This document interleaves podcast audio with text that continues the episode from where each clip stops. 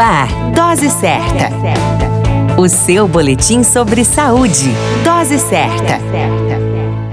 Olá, eu sou Júlio Cazé, médico de família e comunidade, e esse é o Dose Certa, seu boletim diário de notícias sobre saúde. E o tema de hoje é saúde mental dentro de casa. Não existe lugar melhor que o nosso lar. Poder sentir o aconchego e o cheiro do ambiente onde nos sentimos seguros, onde nós desfazemos e voltamos a nos refazer. Uma reposição de baterias, claro.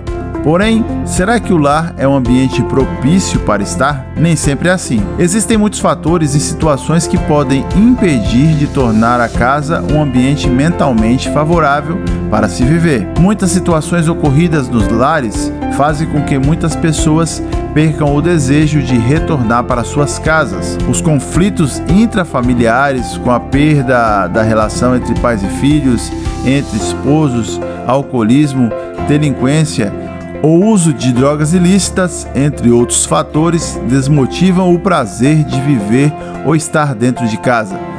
O lar é um lugar sagrado, já diz a frase. Dentro do lar se forma uma família, se constrói caráter e se molda uma personalidade.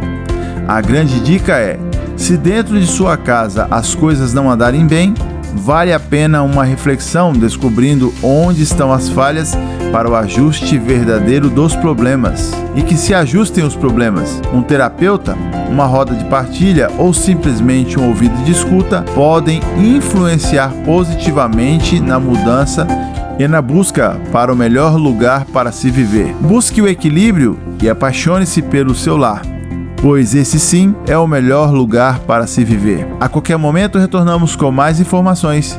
Esse é o Dose Certa, seu boletim diário de notícias. Eu sou o Júlio Cazé, médico de família e comunidade. Dose Certa, o seu boletim sobre saúde. Dose certa.